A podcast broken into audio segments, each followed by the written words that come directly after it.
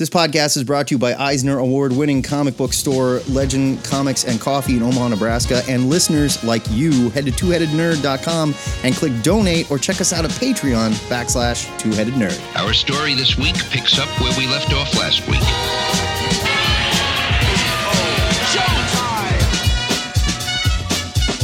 Broadcasting from the Ziggurat at Omaha and caverns deep below the metro area, it is our pleasure to welcome you to episode 721 of the Two Headed Nerd Comic Book Podcast. I am your head number one, and my name is Matt Baum. And I am the internet's Joe Patrick, your head number two for these proceedings. In this episode, we're reviewing new comics from the last two New Comic Wednesdays. After that, we'll set you up with our must read new comic picks. Finally, you'll get a sampling of our Patreon extra when you support THN for as little as $1 a month. You get access to segments like this week's Ask a Nerd segment, where one lucky listener wants to know about other characters that put on the Punisher skull while Frank was busy or dead or suspected to be dead. It's it's complicated. On vacation, you know. It's complicated, but give us a There was dollar. that time the Punisher rode a jet ski. Yeah. You know? It's complicated, but give us a dollar. We'll tell you all about it. But now it's time for the free portion of this show. It's review time in the ziggurat. On our new comic book review show, we review six comics from last week and six from this week, and then destroy their condition by stamping them with our three point, sure, our three point rating scale of buy it, skim it, or leave it, which tends to skew negative when we're hangry or miss a nap. Today I missed a nap. Buckle up, Batman and Catwoman. Watch the fuck out, Batman. This time, our new comics pile features the Bat and Cat scorching each other, friendly werewolf dads, Ultimate Thor's prison break, cigar chomping robots, and more. But it all starts with more zombie comics. Didn't we? Didn't we just leave this party, Matt? Yeah, might wish we did. New comics from Wednesday, November 1st.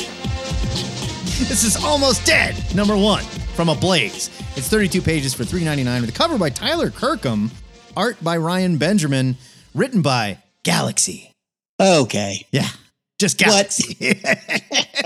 Colors by Sivakami M and letters by Saida Temofonte. Here is your solicit. Somewhere between pure exhilaration and sheer terror is almost dead.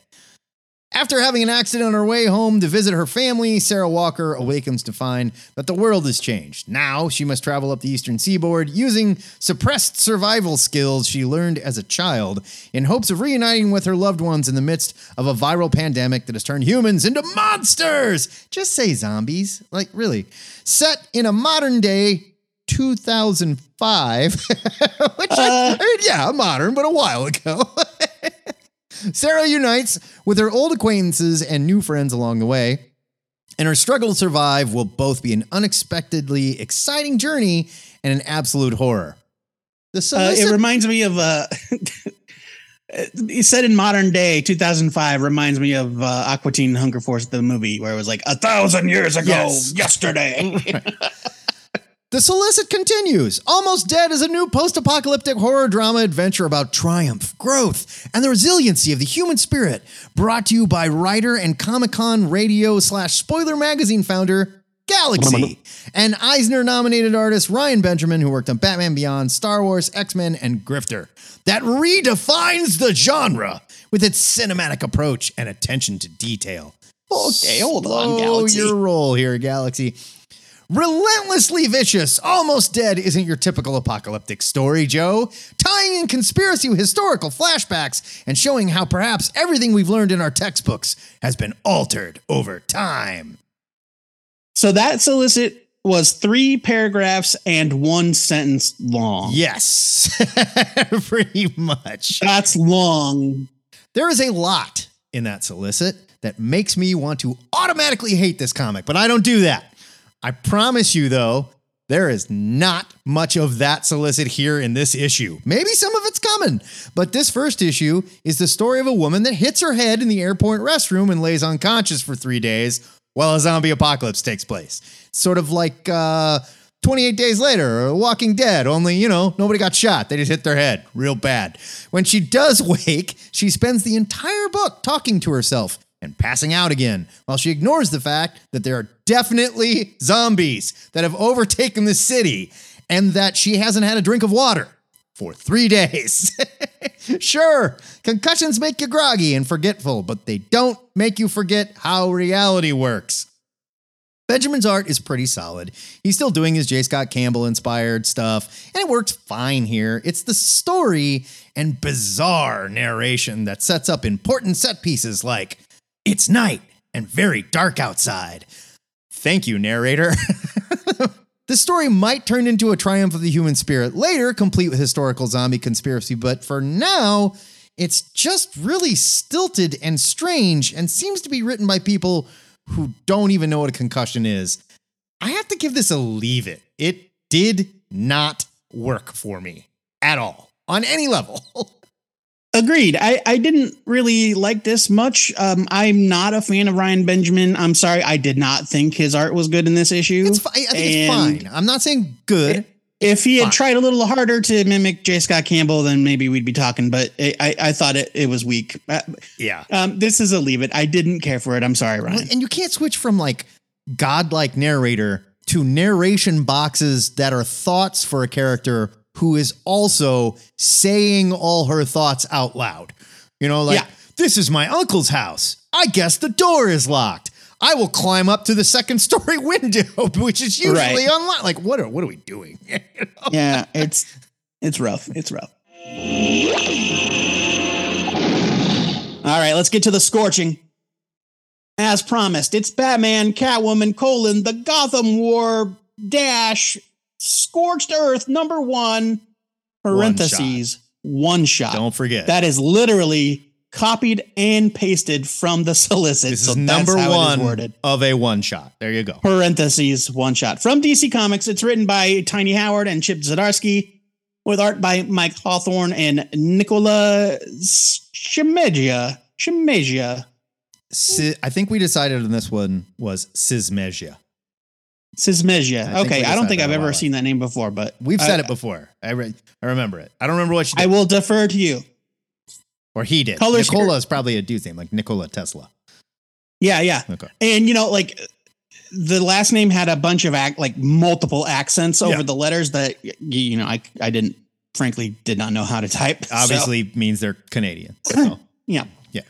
Colors here are by Arif Prianto, letters by Clayton Cowles, cover by Jorge Jimenez. It's 48 pages for $5.99, and here's your solicit. The Gotham War ends here. The final chapter of this epic crossover is here, and Batman and his family must find a way to overcome the endgame of an ancient enemy. Can the Bat and the Cat set their differences aside? Is this the end of the Bat family? Lives change forever in this action packed conclusion. I decided to lean into the Batman 66 thing a little bit by the end. I think it's fair to do that based Yeah. on like how where this story goes because this Sure. it could have been a Batman 66. Tune Robin, in next time. the meteor is coming Yeah. straight for the observatory. Hold it, jumping Uh, Willikers, Batman, you know. so I've been pretty down on the Gotham War storyline. I thought the premise was on shaky ground to begin with, with Batman and Catwoman fighting a war of principles, which sounds like it could work until you realize that the principles on both sides are completely ridiculous. But then it shifted gears and became about something else entirely, with the two sides teaming up again against Vandal Savage's latest quest for immortality. After reading this conclusion and this week's Batman 139, I am feeling a bit better about what's going on with Bruce specifically, and it does feel like more than yet another Batman turns his back on his family kind of story. But this issue is just a goddamn mess. It basically ignores the entire point of the Gotham War in favor of this Vandal Savage nonsense, Ugh. and so nothing is really resolved. The entire plot point about Catwoman's thieving trade school is just dropped. And now we're on to the next thing, I guess. I don't subscribe to Matt's usual conspiracy nonsense about Zdarsky being in over his head or whatever. And I know that he and Tini Howard are better than this. Mike Hawthorne is an artist I've enjoyed in the past, but I hate hate his depiction of Batman. I hate it. With his weird blocky bat symbol. Ugh. And the art in this issue is just objectively bad. I don't know if it was rushed or what, but the Gotham War crossover in general and the conclusion here in the Scorched Earth one shot in particular feels like a poorly executed exercise in editorially mandated comics. I'm giving this a leave it. Move on to the Batman, move on to the next Batman issue if you're curious about what happens with Batman, but this crossover is bad. I don't think you need any more evidence that this was some weird editorial mandated bullshit other than the latest Batman issue, which is just like, yeah, that's over. Don't worry about it. Sorry. Yeah, anyway, by the way, we're right, doing this yeah. now. And it's just like, it, you can feel the story literally change to this like ham fisted Batman 66 bad guy plot that came out Yeah. of nowhere that doesn't make any sense. I split the meteor fragments into three Right. secure locations. Let's Complete- beat the villains to eat. and it's complete with No. what looks like it's going to be a character sacrifice that they decided, nah, let's not sacrifice that character. We need him for something else. And like, there's nothing It- happens. Nothing happens.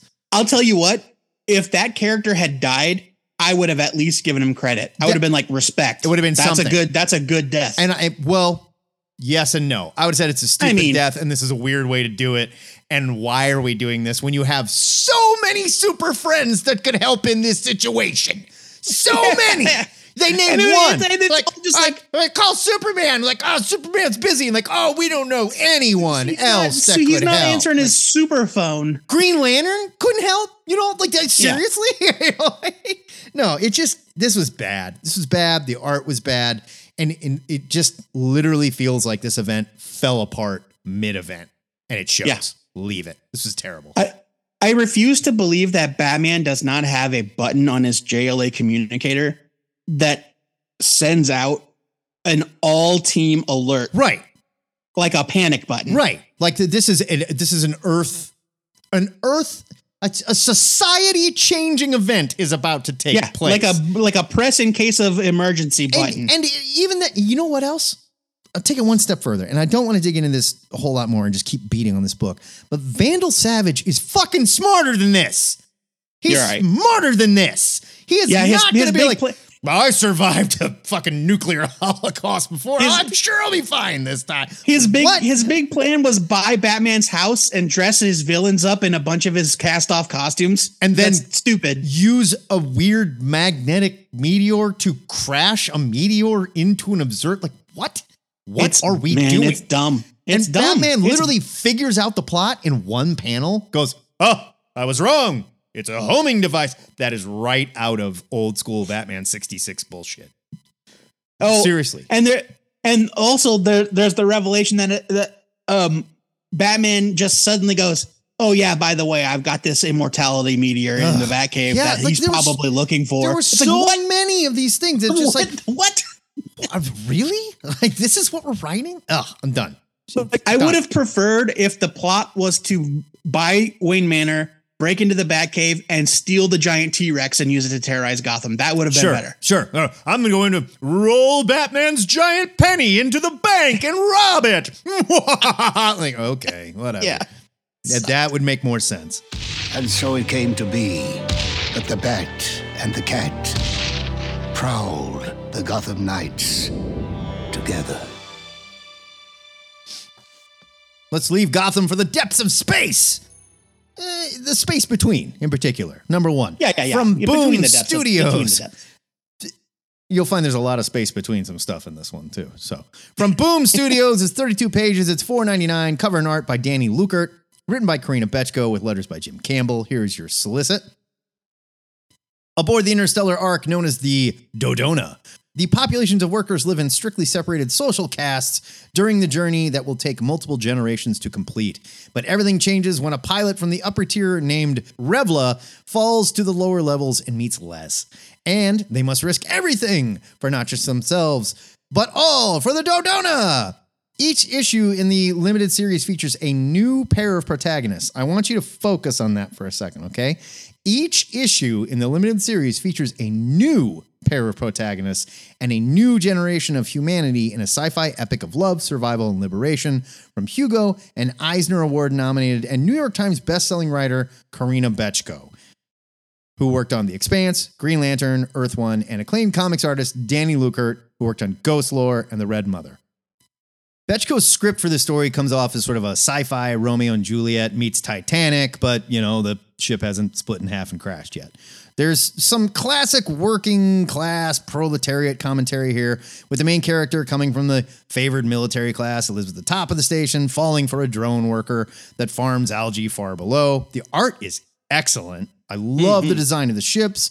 The subtle uniform differences between classes really works. But Bechko's script moves so fast. Eh, so fast that one page at a certain point shows us a five year time jump in frames that I guess changes the whole dynamic of the politics of the book. It's hard to know because the story stops suddenly after the time jump. The idea here is solid, but the execution is just like a little too wonky and quick. I'm going to read the second issue to see where this is going, but like we didn't even get to know these characters. And now we're going to switch to different characters. It's like they told a huge chunk of story in a very small time with characters we barely got to know anything about, and now you can forget them because there's two new characters next issue. Well, I Yeah, mean, yeah, sort of. I guess the idea is it's ballsy. I'll say that. And maybe when we read more of it, we'll go, okay, this is coming together and I could see it. For now, skim it. I mean, I get it. I get where you're coming from, uh, but I think that that whole thing is baked into the idea. Like we know from the solicit that each issue is going to focus on a different group of people or a different couple. And so and yeah, and and so that time jump thing happened at the end of the issue where, you know, some stuff happens to our leads and then we see what happened five years later, you know, and and where they're at, and then they hand things off to some new people. And I don't know if it's going to be the same people in the next one. Nope. that we saw at the end. a- At the end, that we saw at the very end. I mean, Oh, maybe. Maybe it's that couple. I don't know. so but uh, yeah, that's just it. Like we'll see when the next one comes out. Like so, so maybe these characters are all tied together somehow, and that's the point. They better be, because if not, it's like, we shouldn't be in love. There's a challenge. What do we do? We'll fight for what's right. Five year time jump. We did it. Next issue. Like, Yeah. uh, I mean, it, okay? I, I think it's I think it's fair to say that maybe they gloss over a little too much, and and Yeah. it would have been nice to have more breathing room. Like maybe if these issues were like extra length or something, maybe. you know, we'd feel a bit a little bit better if Yeah. they were like forty pages Or like, instead yeah, of like a 56 you know- page thing. And we're like, oh man, we got a little epic there. yeah. Wow, so you know? 32, 32 pages means they were. It was probably you know twenty five story pages or less is Yeah. my guess. Yeah.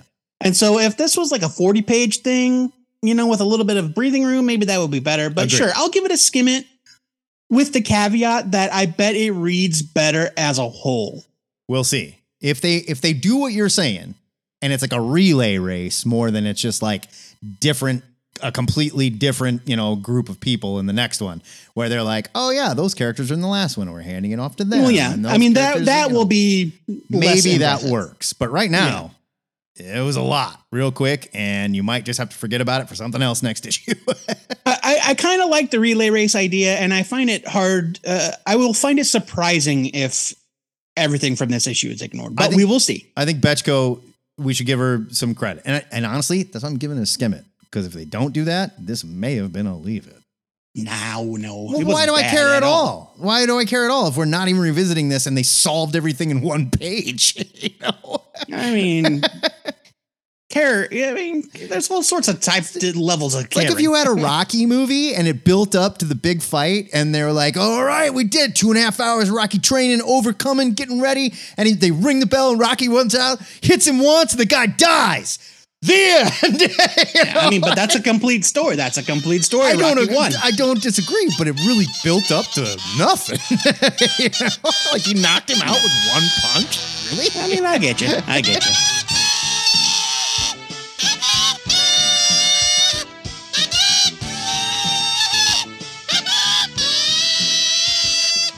Now let's hear from a guy who's never knocked that story out in one punch. It's Ultimate Universe number one from Marvel, written by Jonathan Hickman with art by Stefano Caselli, colors by David Curiel, letters by VC's Joe Caramagna, cover by Bryan Hitch. It's 40 pages for $6.99, and here's your solicit. The Spoils of Victory! After the world's shaking conclusion of Ultimate Invasion, a new team of heroes bands together to save the future. From mastermind Jonathan Hickman and superstar artist Stefano Caselli, don't miss out on this foundational issue for the new line of Ultimate Comics. I honestly don't know how much I want to say about Ultimate Universe number one, except that Jonathan Hickman has managed to erase any trepidation I had about a return to Earth 1610, or rather, as the case may be, Earth 6160. This isn't a return to the Ultimate Universe, but a brand new universe altogether, one born from the knowledge of what came before. To say anything more than that would be a huge spoiler, so I encourage you to check it out for yourselves. As for this issue in particular, the writing is sharp, laying out Hickman's map of this new reality, but it does feel like a small part of a larger whole, so it probably should have been included as part of the Ultimate Invasion miniseries. I agree. I, I In, in fact, it, if you're reading this in trade, I bet it is. Oh, I'd be surprised if it wasn't. hundred percent. The the art by Caselli is fantastic. I can't wait to see what he does on the upcoming Ultimate Black Panther book. There's a two-page preview of Peach Momoko's Ultimate X-Men as well, which is probably going to turn off a lot of readers.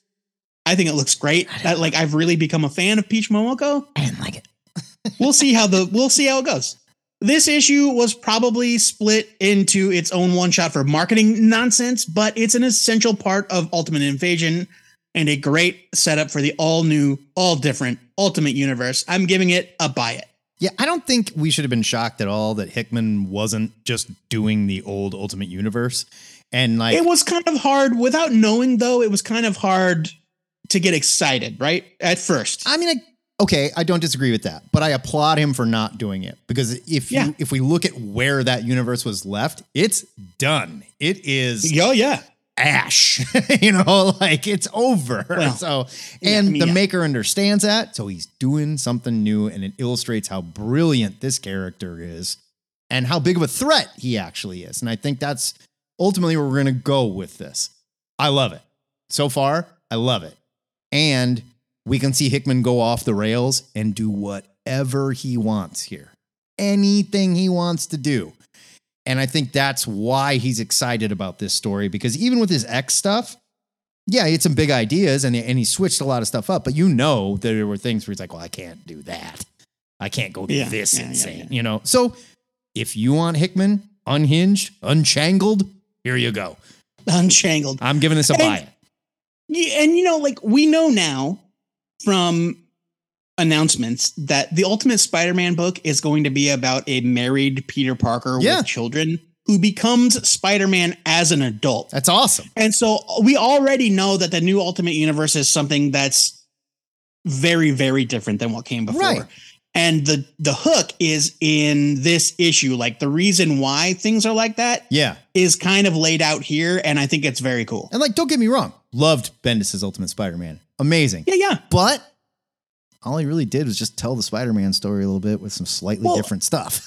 I mean, not even not like not even to dig on it at all. But if they had just been doing, if they had just gone back to do the same old thing, we would have been mad. Yeah, I would have said, But they're- but don't they're need not. it, don't care. In fact, when they first said this, I said, don't need it, don't care. Yeah, that's I'm exactly right. Happy to be wrong. There you go. Same.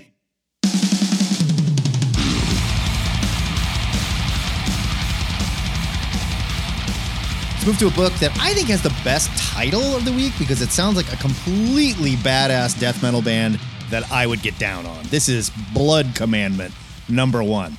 And if there isn't a Blood Commandment out there, there needs to be one immediately. Okay. it's from Image Comics. It's 32 pages. It's $3.99. I only wish they would have written the title in super scary metal font that you can't read. I think they missed Well, that would have been a step too I think far. they, They, got to sell missed something it. about. They missed it, something there. This is written and illustrated by Simon Kudranski with letters by Marshall Dillon. Here's your solicit. Living an isolated life in a shadowed valley surrounded by mountains and a thick forest, a father and son are terrorized by a dangerous supernatural presence. Only the father's dark secrets can save them or damn their souls for all eternity. Being a single father can be tough. Don't I know it? But for Ezra Connolly, it's a duty he doesn't take lightly. Living off grid, away from prying eyes, in the heart of the forest country, he spends his days teaching his teenage son, Will, with one L, survival skills, but Will, with one L, has questions. Questions Ezra fears to answer about his past and about why they never leave the valley before sundown. I'll let you put that one together. A four issue horror miniseries from the creator of the breakout hit series Something Epic and the artist of Spawn and Punisher. Simon Kudranski, that one's just not in all caps. Sorry, folks. Simon Kudranski serves us a story about survival, sacrifice, and hope. Sorry, it's Sizimon. Sizimon, you're right. He spells it S Z Y M O N. Sizimon Kudranski has become a one man machine writing and drawing comics like his Something Epic title, also at Image, and it's perfectly fitting for his studio imprint that he's calling One Man Art. Kudranski got his start on Spawn handpicked by Todd McFarlane, and for good reason. He's got a very dark, eerie style, and it's perfect for horror. And while I'm not a huge Spawn fan, it's easy to see what the Todd saw in Kudranski. Blood Commandment follows some very traditional horror story beats and comes complete with a painted cover that instantly remind me of movie posters like Fright Night. There is an excellent story about a single father raising his son and hiding out deep in the woods for reasons that will probably become apparent in issue two. But if you're a loyal student of classic horror, like Kudranski obviously is, you'll be able to see it coming, and you'll be just as excited to see where this goes as I am. Simon Kudranski looks to be creating an excellent horror comic with, with a huge heart, and he's doing it all by himself. I'm giving this a buy it. I like this and something epic have impressed me so much from this guy. And before, I was just sort of, eh, whatever with his style. He's got a lot that he is showing off now. I agree. I thought this was really good. And I like historically, I am not a fan of Simon Kudranski. Um, specifically, he's done some work for Marvel and DC that I very much did not care for yeah, at all. his Punisher wasn't good. Um, he did. Uh, he also drew uh, Fallen Angels, that Krakoa version of Fallen Angels with Oh, yeah. Psylocke. Yeah. It was awful. Yeah. But Um, I, I and think then they were he trying did to a- make him do something that he doesn't do. Well, but he know? also did a bunch of fill-in issues of Action Comics during the Bendis era. It's it, it, they weren't good, man. Yeah, they weren't. But something epic and this book, like they're beautiful and they're very well written. You know that Fright Night poster was that Fright Night cover was intentional. Oh, That- that absolutely. has to be an homage. to One Fright Night. hundred percent, no question. He knows what he's doing. And yeah, can you see the twist coming? Sure. But that's not really the point of the story. The point is the story is once the twist reveals itself, how does that character behave? How is that character living? What what are they doing? And I think it's very compelling. I, and uh, the single dad stuff is great. This is a buy it. Absolutely beautiful book. Yeah, he's he's really come into what he's good at. And fine, don't go work for the big two, man. You're better at this. Keep it up. No, no. I'm look if you if he can keep making this stuff, if he can if he can make for a name for himself doing stuff like this, more power to him. Absolutely. It's it's great.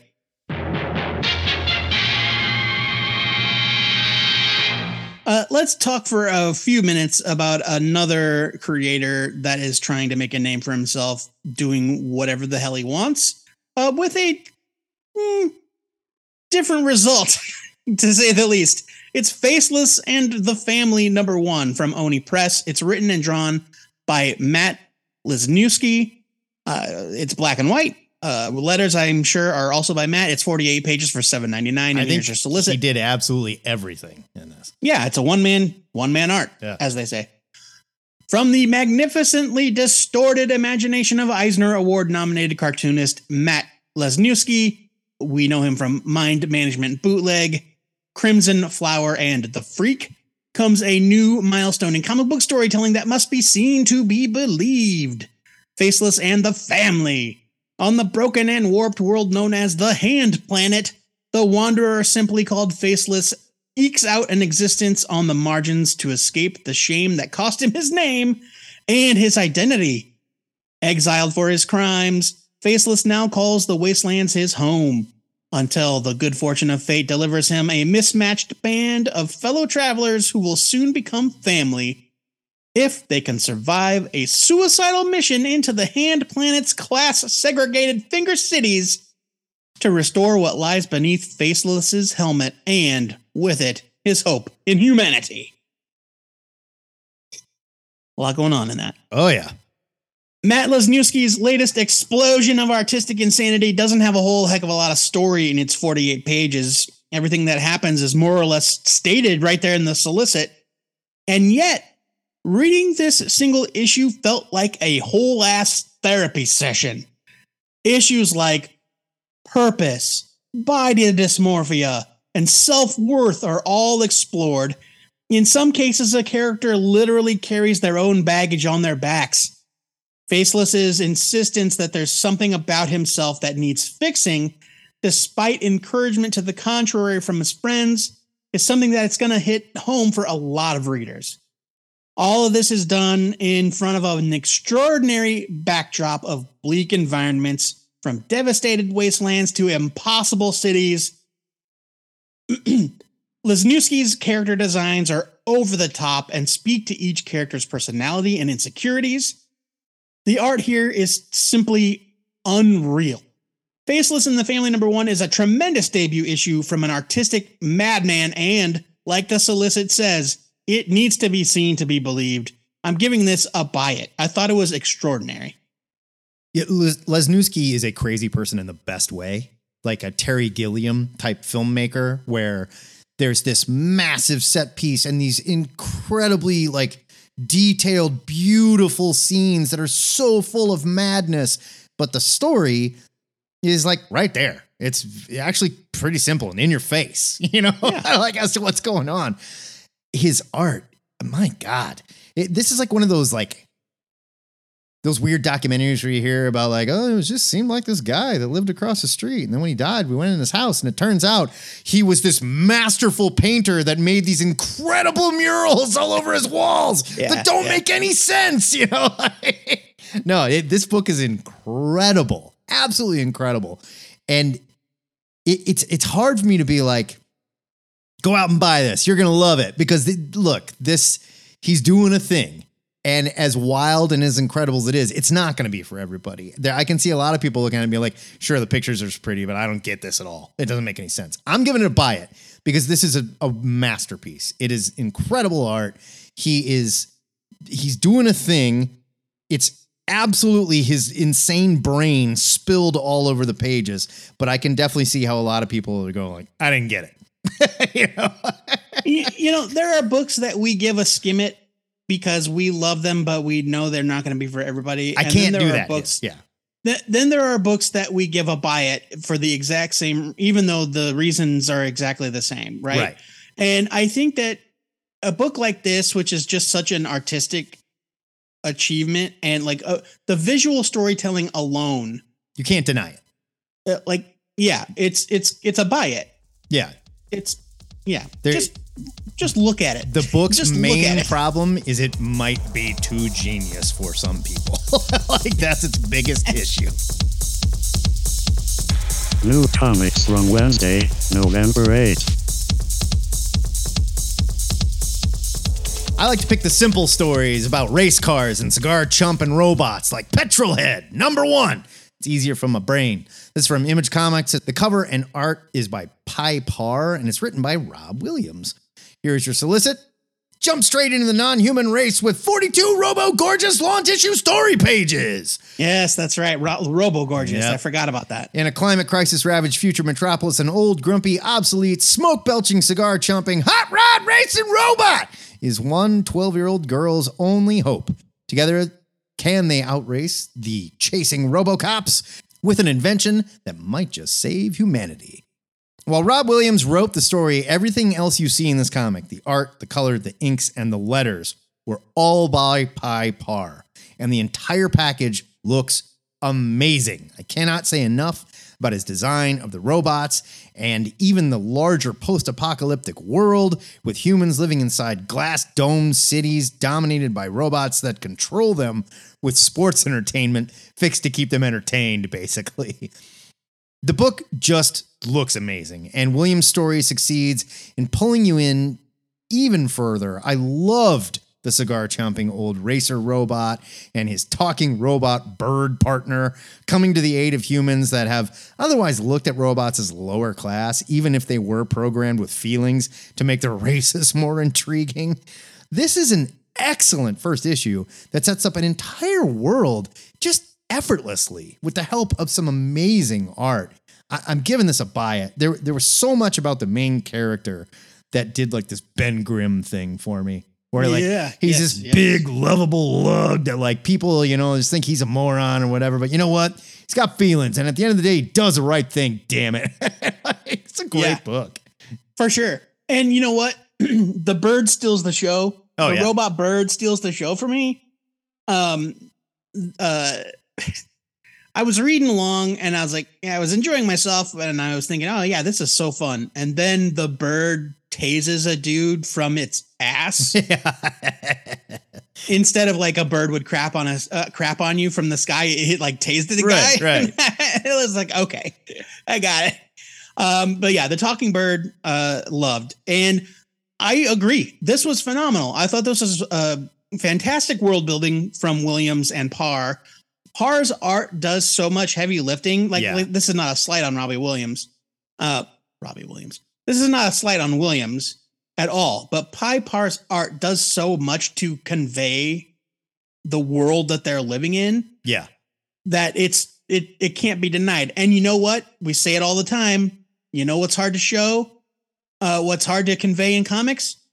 Car chases, Sure. or racing, Yeah. or starship races, or robots that don't emote. yeah. You know, like this book does it all. Yeah, this book, it's crazy. Like, the car, the racing in this book is like super exciting. It's great, huge buy it. I loved Petronas.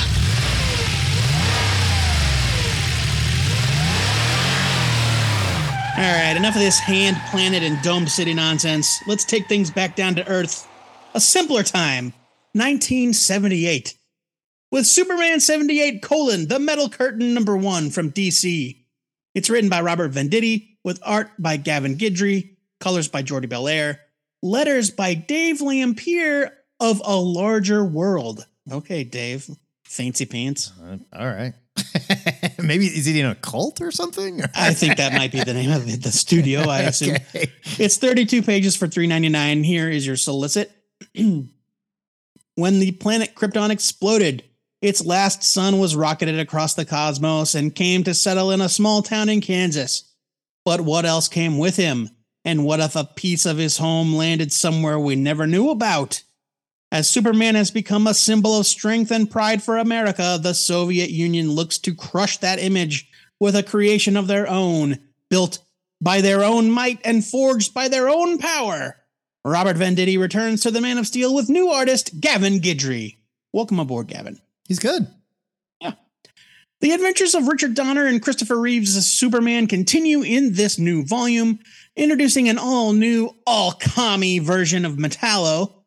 Venditti's dialogue is pitch perfect and delivers several moments that could have stepped right off the screen. But it also feels like we've done all this before. Gavin Guidry's art is perfectly decent, and the characters are reminiscent of their real life counterparts without an over reliance on photo reference, which I appreciated. There's not a thing wrong with this comic. Superman 78, The Metal Curtain, number one, is good, even. There just isn't anything that exciting about it. Kind of like telling the same story and over over and over because we know they can't really progress past it Right. too much.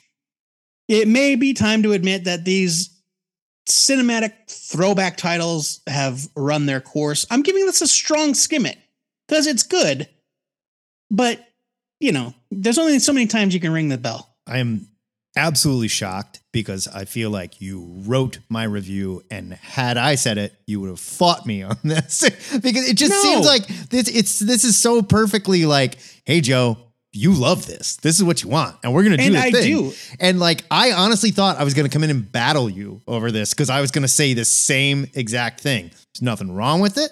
They do a perfectly good job. The art is good. But why are we still doing these Superman 78 stories? Like, who who It's is this for? It's like a snow globe, right? It, uh, uh, you can shake a snow globe and it's pretty. But then the 10th time you shake the snow globe, you're like, okay, I get it. Right. Yeah. You know? That's just it. know. Like, I, I just don't know why we're still doing these. Is it clever? Sure. Does Venditti write a, a good script? Yeah, no doubt.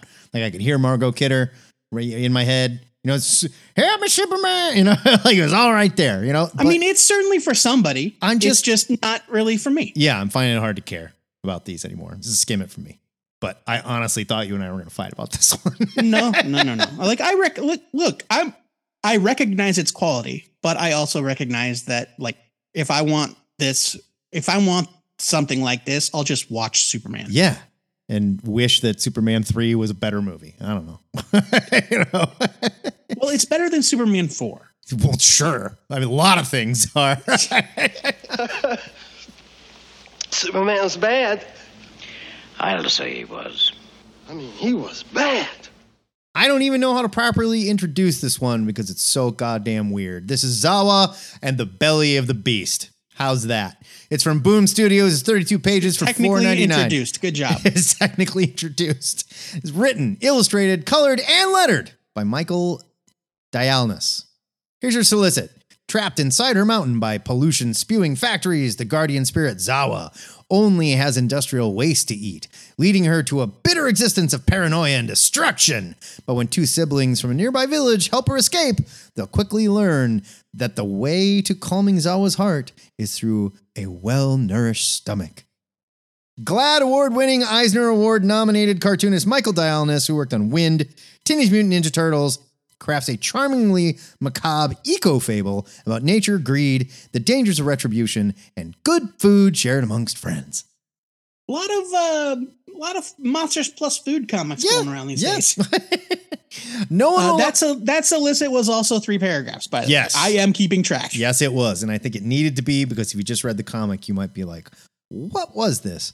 No Right. one will argue that Michael Dialynas is an immense art talent. This book absolutely glows with his amazing animated style and incredible colors, but the story, I was going to say it never quite grabbed me. I don't know what it is. I don't know what the story is. Maybe I got lost in the visuals, which is easy when the Yeah. detail is this intensely beautiful. There's some themes of pollution and factory food poisoning the masses, I guess, but they never come together for anything in an actual narrative other than good guys appreciate good food, and I guess bad guys are feeding a god industrial waste. I'm just not sure why. Maybe to poison the planet. I don't know. Uh, I, I don't get it. Maybe Like I didn't get it either, man. I, yeah, yeah, like, and if that is the case, then that's like some real like TMNT cartoon mutant plan. You know, like we're gonna poison the river because shits and giggles. you know, like, like, all right. um, right, but it's like if their plan was we kidnapped Captain Planet and chained him up in the basement, and now we're feeding him toxic waste Yeah. to ruin planet Earth. It's like mm, okay, I guess. but why? Ultimately, Zawa is a beautiful mess without a whole lot of story that I could pick up on. Dialynas, as good as he is an illustrator, might need a little help to rein in his storytelling, or maybe it all comes together in issue two. I can't say there was enough to bring me back to find out, though, other than his amazing art. I'm giving this a skim it. Dude is so talented, but Yeah, maybe get a writer buddy to to help you rein that in a little bit. You know, just a little, just a little bit. I, I agree. You know, and, and I also I feel I'm guilty of getting lost in the art because this book is gorgeous. Like I poured incredible. over the art. It's incredible. The coloring is so beautiful. Yeah, And so by the end of it, I was like, what, what? I don't, what's, I don't even understand what's the, what is the plot? Right. And then this, then I read the solicit. I'm like, well, okay, but yeah, but so I understand what the solicit says. And I look and I read the story, but I'm still, I'm still kind of unsold or un, not unimpressed, but like, There's no hook. There's no it no didn't hook. come together. It It's didn't come together. For like me. when I listen to certain like prog bands, or prog rock or prog metal, and you're like, okay, you guys are wildly talented. There's no question. You're amazing at what you do. But like I sit back and I'm like, well, what part of that song do I remember? There was no hook. Nothing Yeah. grabbed you. Nothing pulled you in. You went, oh yeah, this part. I can nod my head. No, you just have to just watch what we're doing. You know, like, It's okay. like you you spend the whole you spend the whole comic waiting for the beat to drop, and then the beat never drops. right. Exactly. It- it- And yeah, so I don't know. It's a skim. It's a strong skim it because again, I it can't be overstated how gorgeous this comic is. It's very very just good looking. just to skim it for me. Otherwise, just make an art book. oh come on, just make an art book.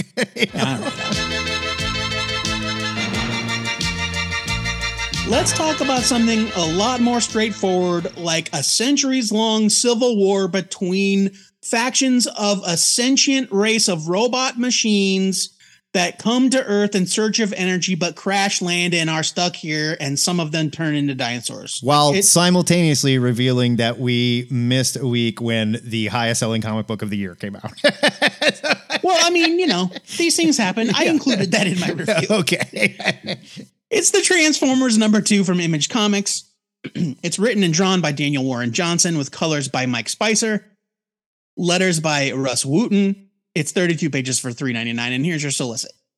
The smash hit series continues. The Decepticons have been unleashed. As Optimus Prime and the Autobots regroup, Starscream terrorizes humanity. This issue features a surprising first Energon universe appearance. You know what? That's right. It, it does. That's how you write a solicit. There you go. Short, One sweet, sentence. to the point. Everything you need to know. Get Yeah. on board. you know? As Matt said, we skipped a week uh, when Transformers number one came out, so I'm excited to finally be able to talk about the Generation One reboot from DWJ and Skybound. To catch you up on the story so far, Cybertron is fucked. Centuries of a war for depleting resources has sent a group of Autobot warriors and scientists to the stars in search of a new power source. Unfortunately, an extremist faction called the Decepticons attacked the Autobots' starship, causing it to crash land on Earth. It's not too far removed from the classic Transformers origin story, except for two key points. First, it seems as though the crash was very recent, as hinted in the first issue. Uh, historically, they crash land millions of years ago, hence the Dinobots.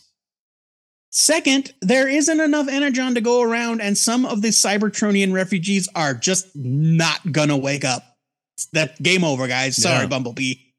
Johnson delivers fresh takes on some classic Transformers supporting characters and manages to humanize the Autobots while turning the Decepticons into a truly imposing menace to mankind. While Starscream, Skywarp, and Soundwave terrorize the workers of a nearby power plant, like literally, Starscream is capital E evil in this. DWJ gives us our first look at a beloved character that will feature prominently in future Energon universe titles. If you've been paying attention to the solicit or to the ads in the back of the Skybound books, you'll probably be able to guess who it is. Johnson's art is incredible, and his frenetic line work, Spicer's beautiful colors, and Wooton's insane lettering come together to form a Devastator esque artistic combination. I knew that the Transformers would be in good hands with Daniel Warren Johnson. If you're not as convinced after these first two issues as I am, then I don't know what is wrong with you. This gets a huge buy it. Yeah, Daniel Warren Johnson's just doing the thing. He's doing it, and He's he's, doing, doing it on thing. Transformers. And like, I don't know what to call it. You call it a frenetic art style, but he does this thing where like he draws something that's either big or moving really fast or really violent, and it's like vibrating, like the out of focus, Almost, like motion blur. yeah. In like a movie or a video game. And like yes. does a panel where Starscream lands right in front of like as the cops are like, so let me get this straight. A giant robot attacked this place, you know, and they're Yeah, like, yeah. I'm telling you, man. Bang! Starscream lands and like kills a dude, and you're just like, whoa! Oh, is- yeah. Like what- little like things the- like that. Like the they're thing- just yeah, the- murdering people. You know, just on but on that topic uh the transformers have an almost tangible sense of weight yeah, in this comic Definitely. i don't that I think is very easy to gloss over in like Oh. the older stuff. For sure. Like Optimus Prime accidentally kills a deer in Yeah. this, you know? Just doesn't even see it. Doesn't Stomps, know. stomps on it. Now Yeah. we do have a buddy of ours on the uh, on our Discord who worked at IDW on several Transformers comics. He did point out some things like why are they all you know already in their robot form Oh, can that was into cars was and that stuff? was that Jim or was that Joe Reynolds? I I, forget. I think it was Jim. Maybe it was Jim. I think it was Jim. And little things like how you're going to explain the Dinobots if this is what's going on. Like we'll, well, we there. don't know that there's going to be any Dinobots. Yeah, I'm not. There better be some goddamn Dinobots. Well, I mean, you, I know that and you know that, but right now it's a question mark. I want my money back. All right. But I'm in. I think Daniel Warren Johnson's the perfect creator to do this. He's not doing anything big and heady with it or change anything or flipping it and reversing it. It's just a Transformers and it's badass and it's fun to read. And they introduced a character here that you went, oh, rad. Yeah, like I literally, I literally almost threw my fist in the air and yelled the catchphrase. Yeah, this is a comic book that makes me feel like a kid on a dirt bike. You know, like who rode somewhere Yeah, to yes. read a badass comic, you know, and smoke cigarettes and choke, you know, whatever. Like this rules. Buy it.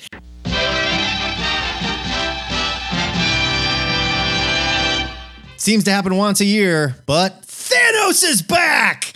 This time it's Thanos 2023, number one. in hog form. It's from Marvel. It's 40 pages. It's $4.99. Cover by Leinil Francis Yu with art by Luca Pizzari. It's written by Christopher Cantwell, colors by Ruth Redmond, and letters by VC's Cory Petit. Yeah, apparently he took it easy this week and only had to do one book. Here is your solicit Thanos versus the Illuminati! The new Illuminati! The Mad Titan descends upon Earth to retrieve something he has lost, and the Illuminati must band together to stop him because they're the ones who hid it from him. Always with these guys. Thanos is back again. He does the coming back thing a lot. I know. But this time, he's coming after a girl that works in a cafe in Fresno named Roberta. Yeah, okay. And the latest version of the Illuminati, Iron Man, the Blue Marvel, Doctor Strange, Emma Frost, and Reed Richards know how important Roberta is to Thanos' plan, so they're trying to interce- intercept her first.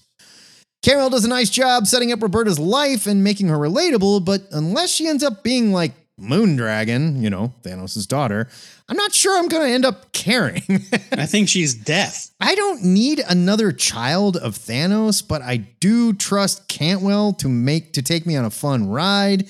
I mean, like if she's deaf, they're gonna have to really explain that one. I don't know.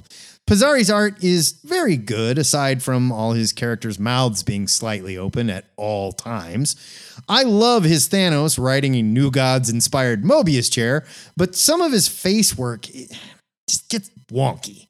You know, and it's not just because, like, well, yeah, it's Reed Richards. He's stretching weird. No, he's just sitting there having a conversation. So, to be honest, I'm a little over Thanos at this point. He's been used a lot since the MCU featured him as their big bad. But like I said, I do trust Cantwell. Kind of want to see where this is going. I'm going to give it a skim it for now. It's, it's all set up and fine. I just, I'm finding it hard to get excited about Thanos coming back when he comes back twice a year, every year. you know? So I'd have to check because I think that there has been Thanos projects in the meantime, but the um, intro page, the the recap page, talks about what happened in Thanos, and it says that he gets, um, you know, he was killed and sucked into the black hole, Yeah. and that was in Donny Cates' Guardians of the Galaxy number one. That was years ago. He's definitely been back several since years then. ago Yeah. those may have been flashback stories, I wonder. But because the, this says Thanos hasn't been seen since, is what it says. And then it makes a point of saying Thanos used to date Death, but they broke up. Anyway, Yeah. uh, on, to, on to what's going on with Roberta. I and hope it's like, it's- oh, Roberta is Death. I hope it's not that obvious. I- Well, it, yeah, I mean that would seem obvious. You know Right. what? I I can't believe it. Like, despite myself, I'm uh, I also was like, I don't care about Thanos uh, coming back in an, uh, in his own book. I don't I don't care enough about Thanos. But I actually did really like this. I'm giving it a buy it. I, I thought I love the take that like the Illuminati hid this girl Roberta in plain sight. Like it, that much is clear. Like she is obviously not Roberta, whatever. Like they hid her and and and altered memories or whatever. Sure, sure. And and something's going on with that, and there's a lady that recognizes her, and and Thanos is after her, and we don't know why. It's a whole thing, and I love. I think Cantwell did a great job with the dialogue. I thought uh, Roberta's like internal monologue about like, you know, punching the clock and going through the motions and blah blah blah and bleak. It's bleak and bleak. Sure, and then sure. yeah, it's like oh okay, like I I kind of get it. And so I'm curious. I, I thought the art was okay. It does get a little weird, but yeah. Yeah. I like I liked this more than I was expecting. I'm giving it a buy it.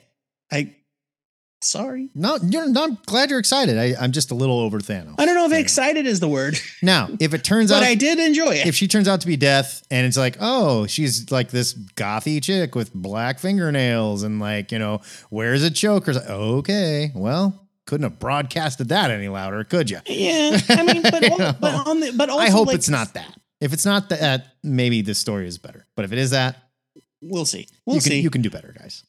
We've also, you know, I think there might be. I, I would need to check with our our um, in-house Thanos expert Aura McWilliams, but I think that they have outright stated in stories that Thanos is has just like spread his loving all over the universe, and he's probably got tons of kids out there. I'm sure. I'm sure. and we've only met three Yeah.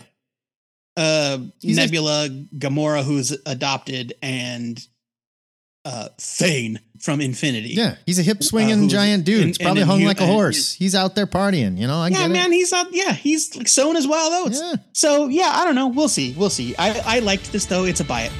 Thanos. No one is my equal. Don't act so big. Let's wrap things up with another book that I liked um more than I thought I was going to. I won't say a lot more, but definitely more than I was expecting. It is Punisher number one from Marvel Comics. It's written by David Pepose with art by Dave Wachter, colors by Dan Brown, letters by, here he is, VC's Cory Petit, cover by Rod Reis. Gorgeous cover by Rod Reis. It is gorgeous cover. So talented. It's 40 pages for $5.99. Here is your solicit. Is this the return of Frank Castle or the start of something else? Frank Castle has disappeared, but evil will always need to be punished. With all new threats arising to claim innocent victims, criminals will need to beware of a dangerous vigilante hunting them down from the shadows. Who is the new Punisher? What put him on his path of vengeance? And when the smoke clears, will he even make it out alive? It's John Wick meets the fugitive. Yeah, I get it now. Uh, okay. In this action packed new saga from Ringo Award winning writer David Pepose from Savage Avengers and Moon Knight City of the Dead, and Eisner and Harvey Award nominated artist Dave Wachter from Planet of the Apes and X Men Legends, as the Marvel Universe meets the next generation of punishment. Within the first few pages of the latest Punisher number one, we learn that the character in question is retired SHIELD agent Joe Garrison. This is not a spoiler, as Marvel announced as much in the months preceding the series release. More accurately, he was S.H.I.E.L.D.'s quote unquote gravedigger. I do not know what that means, but I'm sure we'll get there. David Pepose intersperses our first look at the new Punisher in action with scenes of a pair of detectives investigating the murder of his family. Unfortunately for Joe, by fleeing the scene to get revenge, he's made himself the prime suspect. I hate it when that happens. well, I mean, you got to think. you I know, mean, so Stop, I mean, think. hence John Wick meets the fugitive. Pepose's story is it's solid, and his dialogue has an old school comic book cadence, especially with the bad guys. Yeah, the bad guy's got a little mustache twiddling. I mean, they were like, minute. "Mwah, "You will not foil my plan, Yeah. Punisher." But I like that. I, I I confess, I liked it. Dave Wachter's art is great, and his depiction of the surprise villain later in the issue is super gross. His design for the new Punisher is pretty cool, and I like how it's basically cobbled together with old shield gear that Garrison has repurposed for his mission, rather than him wearing like a Punisher outfit. Sure, Like you can sure. even look if you look at it, he's got the like the shield logo on the shoulder, like all the old shield costumes did. Right. But it's like scratched out. So you can't it doesn't really you don't see the eagle. Yeah. It's like, oh yeah, okay. However, it seems like a pretty big reach that his outfit just happens to sort of look like Frank's. Joe, it's not a pretty big reach. That's stupid. okay. Right, so that's flat out He's we- stupid. he's wearing ballistic chest plates. Right. Okay, fine. They have little glowing spots on them.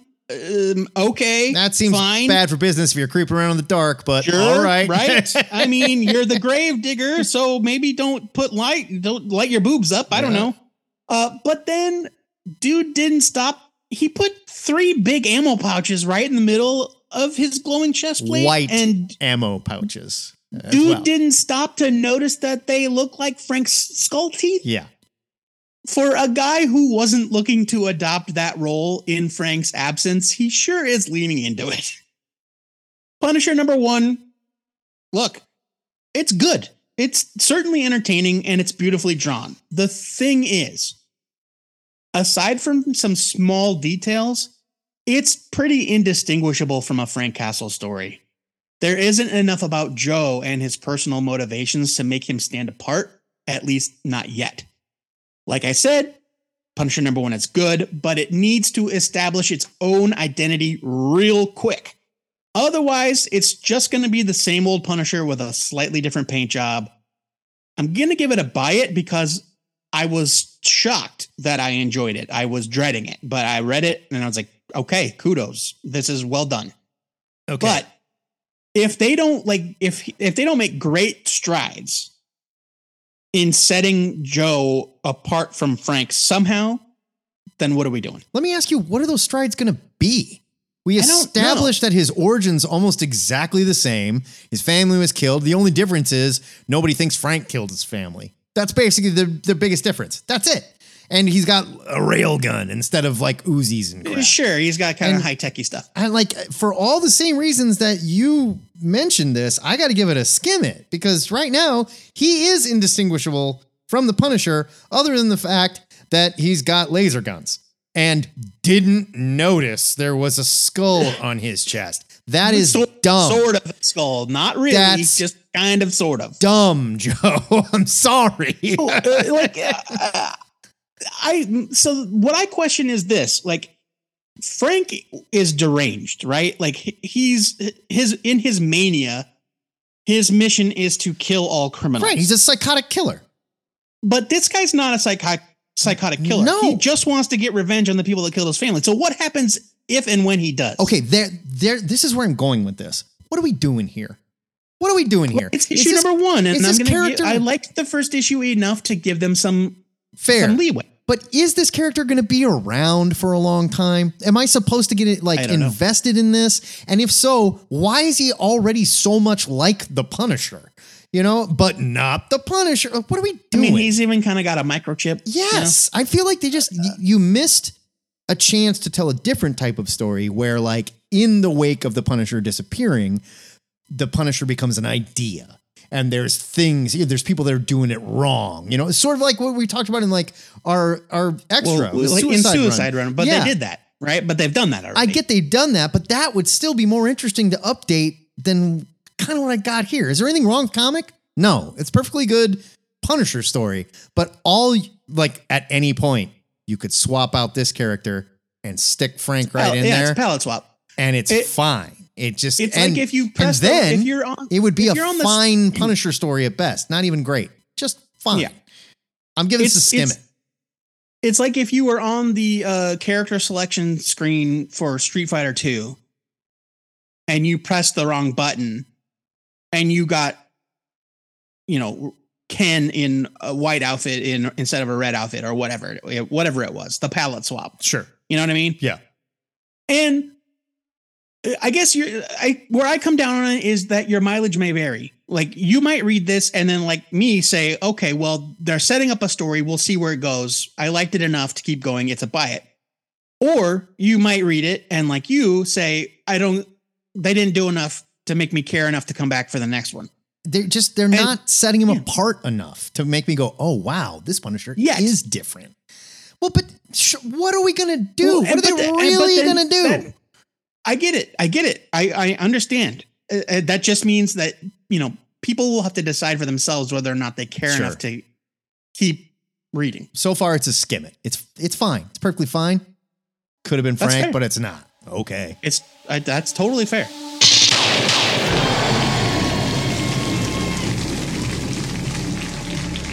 You can find links in our show notes for more details on these comics, but now it's time to pick the one comic to put in the THN permanent collection. Matt Bomb.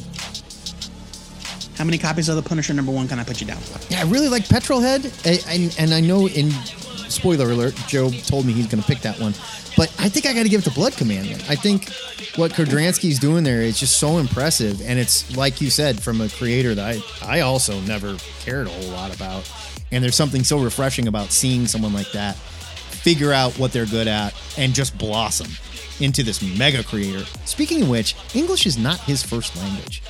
And he's writing this Yeah, well I mean, Matt, his name is Sizzy Mom. there's help there's he says he like in the front it's like so and so helped you know translate this but there is nothing stilted about that dialogue at all like this seems like it could have been written by anyone that we know i really liked it i'm going with blood commandment And you know what? That's fair. And like there are all sorts of caveats. You know, like I, if the, if we had been talking about Transformers number one, that would have been that would have been it without even questioning. oh sure But sure. is number two you know, it's number two. So and Ultimate Universe number one, I loved it, but it's really the start of something bigger and the end of something that already that, you know. exactly exactly So like, and as much as I loved Faceless and the Family, um, Petrolhead was just so much fun and so endearing, and, and so well told and beautifully drawn. Like it's Petrolhead for me. fair that was a, hard- it was hard for me to pick between those two definitely There are no wrong answers except for Batman, Catwoman, colon the Gotham War. Yeah i'm one. not i'm not gonna i'm not sorry like and if you come to me like no way i thought it was great i'm just be like "N- i mean no Look, it's, look, no it's not you know what? I'm glad that you like. If if you if you liked it out there and you know who you are, I will- see how you feel when you read the conclusion. Yeah, I will yuck your yum if you still like this. I'll do it. But it didn't work No. for me or Matt.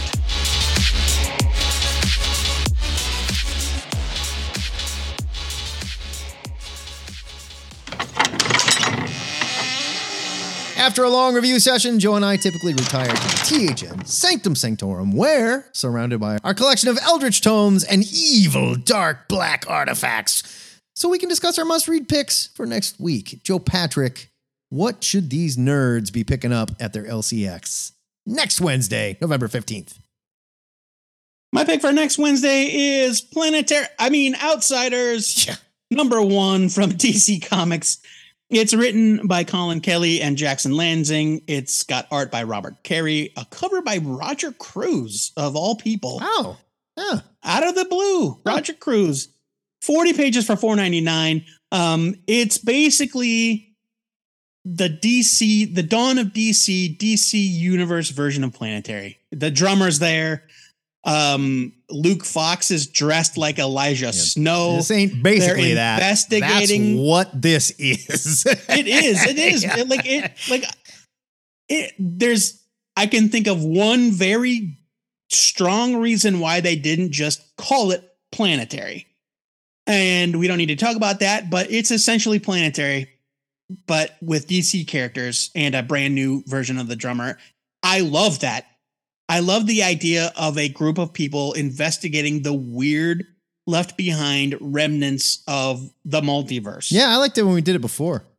we'll mean, see. that was a Look, I'm not saying they're not going to pull it off. They, they- if it's great, But this great. is within the shared. This is within the shared DC universe, though. Skeptical. So that's Skeptical. That's all I'm saying. Skeptical. It's gonna be fine. My we pick- like the. These are your boys, Kelly and Lansing. They're your guys. Hey, I don't disagree. I'm skeptical. All right. My pick for next Got week is The Deviant, number one from Image Comics. It's 48 pages for $4.99. This is written by James Tynion the Four with art by Josh Hixson. Here is your solicit. As snow falls over Milwaukee in 1972, a blood-stained Santa Claus commits unimaginable atrocities against young men. 50, 50 years later, a troubled young writer interviews this so called deviant killer who still maintains his innocence from behind bars. And as Christmas approaches once again, the past returns wielding a sharpened axe. Eisner winning writer James Tynion the four, who works on World Tree, the Department of Truth, and acclaimed artist Joshua Hixson, who worked on The Plot and Children of the Woods, unite for a pitch black holiday horror story. It's a holiday comic. We How come love we couldn't get a- holiday comics. we couldn't get a Christmas themed pun in here, James, like Silent Night, Deadly Night, I like something like that. James is a little too good for that, and this sounds like Please. this is going to be hard to read. this is going to be brutal. And Everyone I- knows that puns are the highest form of humor. No, so. I would disagree. I am very excited for this, though. I love all the horror stuff Tynion's been doing. I understand World Tree is not for everyone. I think you guys are babies, but I love it. So- from uh, you know what from what I've heard, Uh, World Tree kind of transcends the things that I did not like about the first. that's what I've been saying since I'm, the 1st I'm willing issue. to revisit it. I just haven't revisited It's it yet. friggin' fantastic. Fine, fine, whatever. The THN trade of the week for November 15th is X Men Grand Designed Trilogy trade paperback from Marvel. It's written and drawn by Ed Piskor. It's 264 pages for $39.99. It's got to be big, right? Got to be Oh yeah, oversized it's, thick. trim. Yeah, it's Yeah. huge. Here's your solicit. Over six tumultuous decades, the X Men have carved a singular place in comic book lore and popular culture. Now, New York Times best-selling author Ed Piskor from Hip Hop Family Tree and WYSIWYG takes you on a pulse-pounding tour of X-Men history unlike anything you've ever experienced before. An intricate labor of love that stitches together hundreds of classic and obscure stories into one seamless X-Men masterpiece. All three volumes of Piskor's Grand Design series are collected in a single book, taking you from Professor X's formation of the original team through the second genesis of the all new, all different X Men and the devastating Dark Phoenix saga to 1980s epics such as Inferno that pushed mutant kind to the brink of extinction. This collects X Men Grand Design 1 and 2, Grand Design Second Genesis 1 and 2, and Grand Design Extinction 1 and 2. Now, when I looked up this book on the Diamond site for um, the information, it didn't list a hardcover or the, an omnibus. I think this is a this is a new edition. Like I understand that they've done an Yeah. omnibus, but this is yeah the Grand Design trilogy for the first time in one softcover volume. Fully collected in a soft cover volume. Yeah. And you can't beat it at 40 bucks. It's wonderful. And if you don't know anything about Ed Piskor, he's an amazing creator.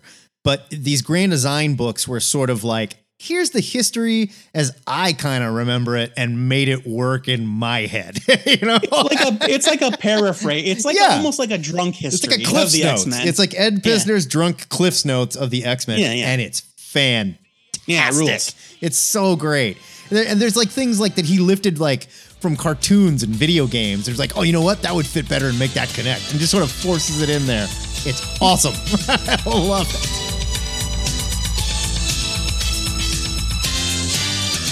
We don't want to just be screaming at you to buy stuff. Why don't you nerds tell us what you are reading next week? And you can let us know at our Discord. Be sure to put these comics on your pull list if you want to read along with us and tune in to hear us review them on this damn show.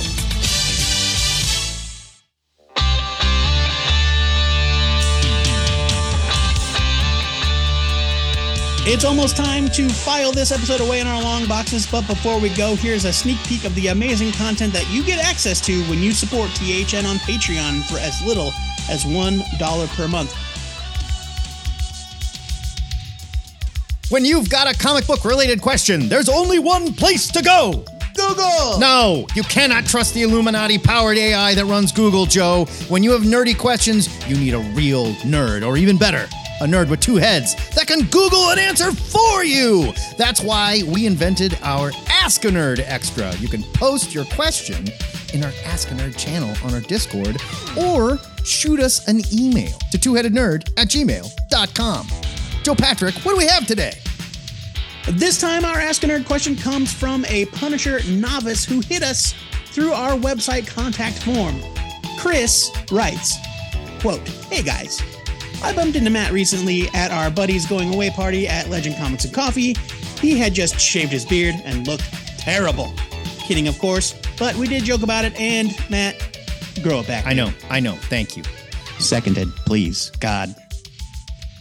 We got on the subject of the new Punisher comic and a new character taking the mantle after Frank was shunted off to Weird World or something in his last Ninja Demon whatever adventure. I think Ninja Demon check- Adventure is a really good way to explain what happened. well, yeah, it was a Ninja Demon Adventure or a Demon Ninja Adventure, Yeah, the two. depending on how you. well, the Ninja first, then Demon. He slowly. you Sure, know, anyway. why not? Yeah. Uh, Chris, again, I'll check out the new Punisher character if I get around to it. I've never been a big fan, but I did like the recent Jason Aaron story. But I wanted to know how many characters have taken up the mantle of the Punisher in the main Marvel 616 continuity. End quote. It's a good question. So no amalgam, no 2099.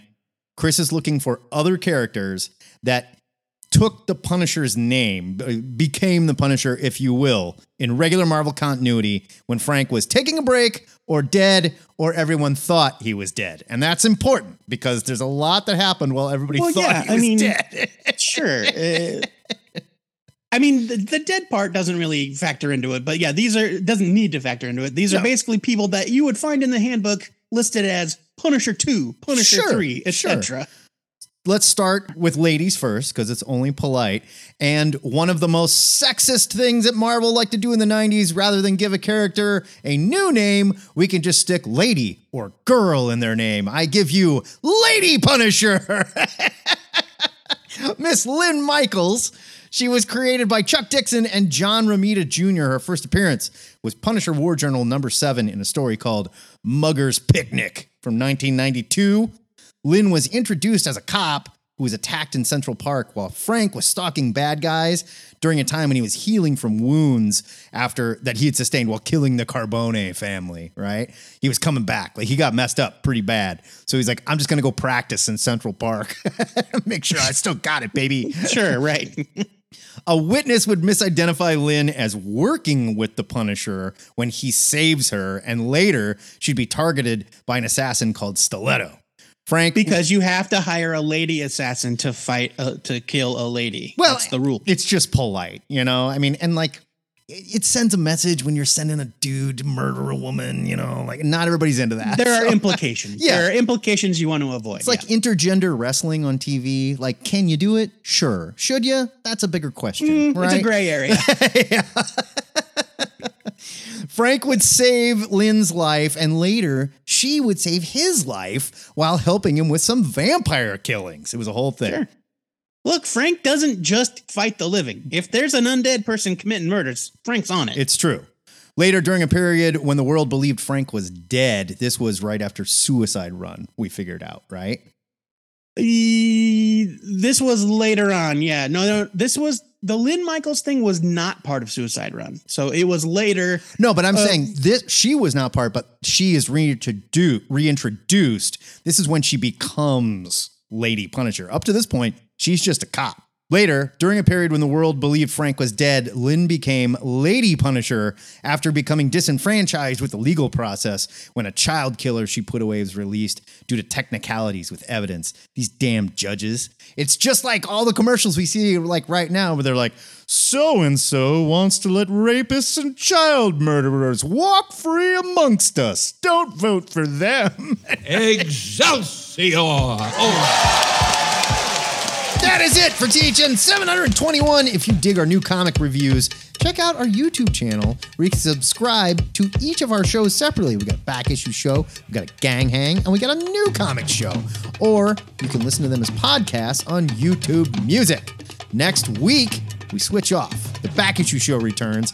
Cosmic Longbox is going to have us talking about the Marvels. When we say the Marvels, we mean ladies with Marvel in their name. So watch for that synergy there with the movie. See what we did? But if you need more THN in the meantime, join us for the THN cover to cover gang hang on Saturdays at 11 o'clock Central. Check out our Discord for details. Joe Patrick, tell them what else they can do over at our Discord.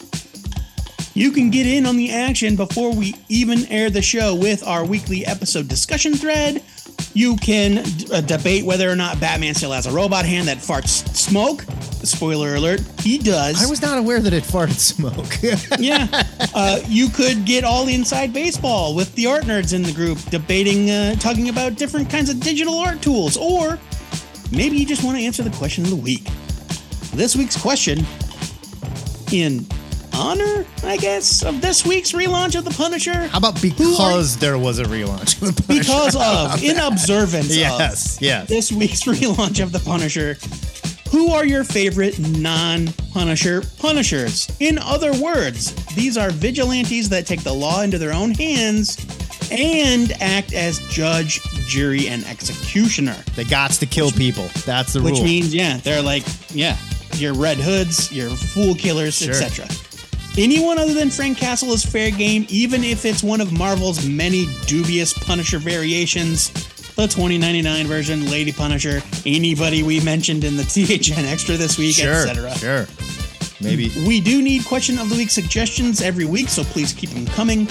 You can sign up for our Discord with the link at twoheadednerd.com slash Discord. You can post about any of our segments there or send an MP3 submission for the comic pushers, for Ask a Nerd, or whatever to twoheadednerd at gmail.com and we'll put you on the dang show. If you're new to this show and you think we're crazy because stories about baby meteors attracting big daddy meteors are awesome, I assure you, it's only because you're a little confused and you just haven't heard enough. The good news is you can hear the entire run of THN in our digital longbox archive at twoheadednerd.com. This is a listener supported podcast you got here, and it would not be possible without the generosity of donors like our patron, Logan Drydale. If you like what you hear every week and wish that your parents named you after Wolverine, like Logan, it's easy to support the show. You can sign up to be a patron at patreon.com backslash two-headed nerd. Before we go, our weekly shout out goes to Colleen Doran, the legendary creator of A Distant Soil, among dozens of other acclaimed works. This week, Doran revealed that she has spent the better part of the past year fighting cancer, and in that same post, she also revealed that she has completed treatment and is eager to get back to work. Nice. Word to you, Colleen, and congrats on ringing that bell. We're pulling for you. Until next time, true believers, remember to pre-order your comics or your retailer might just crush your pile with his robot hand that, yes, he still does have. We didn't forget about that. This is the two-headed nerd. Signing off. It's good enough for Luke Skywalker. It's good enough for Batman. Well, heck yeah. I mean, come on.